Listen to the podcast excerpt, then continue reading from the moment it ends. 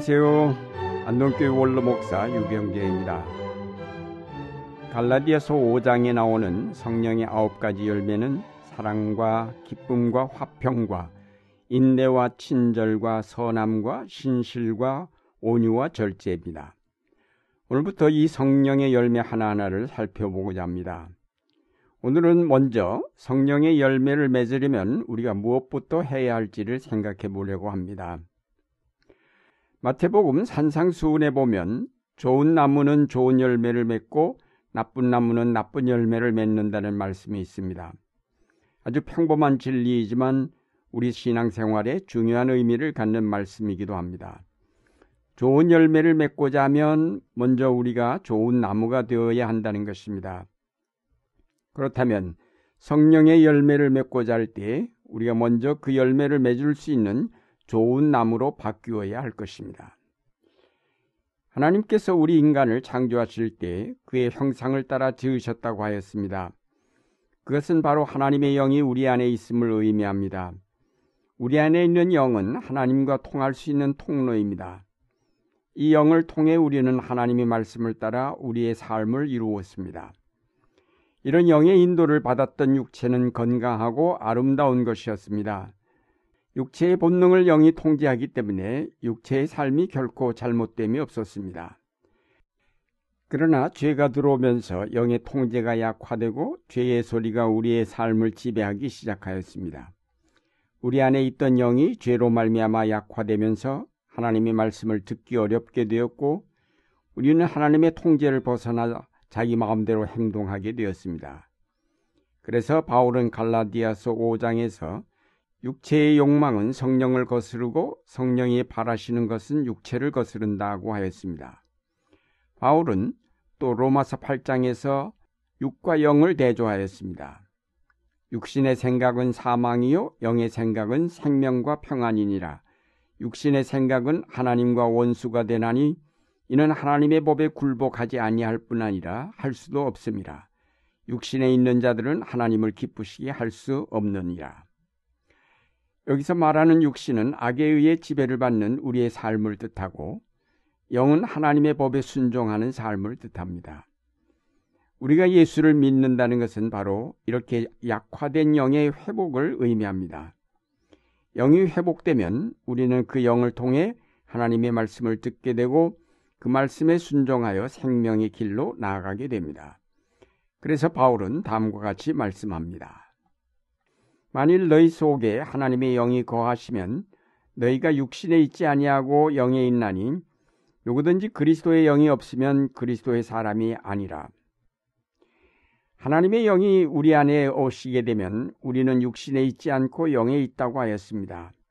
성령이 우리 안에 들어오셔서 죽었던 우리의 영을 되살리시고 우리로 하나님의 말씀을 들을 수 있는 능력을 회복시켜 주십니다. 그러면 우리는 육체의 욕망을 따라 살던 자리에서 벗어나 이제는 성령이 인도하시는 대로 따라 사는 주님의 자녀가 됩니다. 그래서 바울은 갈라디아서에서 성령을 따라 행하라라고 하였습니다. 내가 이르노니 너희는 성령을 따라 행하라. 그리하면 육체의 욕심을 이루지 아니하리라. 우리가 이렇게 성령을 따라 행하다 보면 우리 속에서 들려오는 두 가지 음성을 듣게 되는데 하나는 육체의 욕망에서 들려오는 소리요. 다른 하나는 영을 통해 들려오는 하나님의 음성입니다. 우리는 이 두 사이에서 갈등하게 마련입니다. 바울이 로마서 7장에서 바로 이런 갈등을 고백하였습니다. 내 속 사람으로는 하나님의 법을 즐거워하되 내 지체 속에서 한 다른 법이 내 마음의 법과 싸워 내 지체 속에 있는 죄의 법으로 나를 사로잡는 것을 보는도다. 이런 갈등 속에서 우리는 분명하게 성령이 이끄시는 대로 따라가기를 힘써야 할 것입니다. 성령은 말할 수 없는 탄식으로 우리를 위해 간구하신다고 하였습니다. 성령이 탄식하시는 까닭은 죄악으로 너무 굳어진 인간의 마음 속에 하나님의 거룩한 뜻을 심는 것이 쉽지 않기 때문입니다. 돌짝밭과 같이 굳어진 마음을 갈아엎고 거기에 하나님의 말씀을 받아들일 수 있는 영을 자리 잡게 만드는 일은 말할 수 없는 탄식으로 할 수밖에 없는 힘든 작업임을 뜻합니다. 이렇게 힘들게 역사하시는 성령을 따라 행하라는 명령은 끊임없이 우리를 붙잡으려는 죄의 법의 손길을 뿌리치고 성령께서 우리 속에 들려주시는 말씀을 귀 기울여 듣고 그것을 따라 행하라는 말씀입니다. 그러려면 우리는 조용히 묵상하고 성경을 읽으며 기도를 하여야 할 것입니다. 세상의 분주함에서 벗어나 자기를 성찰할 수 있는 묵상의 시간을 갖는 것이 중요합니다. 고요한 새벽 하나님 앞에 무릎 꿇어 기도함으로 성령이 들려주시는 음성을 들어야 하겠습니다. 그러면 내가 성령의 인도를 따르고 있는지 아닌지를 어떻게 알 수 있을까요? 그것은 아주 간단합니다. 육체의 욕망을 따른 행위로 나열된 악의 목록들을 보면 음행과 더러움과 방탕과 우상숭배와 마술과 원수맺음과 다툼과 시기와 분냄과 분쟁과 분열과 파당과 질투와 술취함과 흥청망청 먹고 마시는 노름 등입니다. 이런 행위에서 내가 벗어나 있다면 그것은 바로 성령을 따르기 시작한 첫걸음이라고 하겠습니다. 우리가 예수를 믿으면서 먼저 하여야 할 일은 육체의 욕망을 따라 산 나 중심의 삶을 회개하고 그 행위에서 벗어나는 일입니다. 내 속에 있는 악을 쏟아내지 않고는 우리가 성령의 열매 맺기를 기대할 수 없습니다. 나 중심의 삶에서 벗어나지 못하면 아무리 열심히 믿어도 내 속에서 들려오는 소리는 여전히 육체의 욕망을 부추기는 악령의 소리일 뿐입니다. 그러므로 우리가 온전히 거듭나려면 먼저 육체의 모든 욕망이 죽어야 합니다. 사도 바울은 그리스도 예수의 사람들은 육체와 함께 그 정욕과 탐심을 십자가에 못 박았다고 하였습니다. 우리가 성령의 열매를 맺고자 하면 우리 욕망을 십자가에 못 박아야 합니다. 예수를 믿고 성령을 통해서 하나님의 말씀을 따라 살아야 한다는 방향은 올바로 잡았는데 우리 속에 자리 잡았던 육체의 욕망들을 회개하며 쏟아내지 아니하였기에 성령이 우리 안에 역사하지 못하고 계십니다. 육체의 욕망을 채우고자 복을 빌던 기도를 멈추고 대신 내 속에 자리 잡은 모든 더러움을 씻어달라고 기도하시기 바랍니다. 내 속에 끊임없이 솟아오르는 욕망을 제어해 주시기를 기도하시기 바랍니다. 이 욕망을 억제할 때에 비로소 내 속에 있는 영이 자라면서 점점 더 분명하게 하나님의 말씀을 듣고 깨닫게 될 것입니다.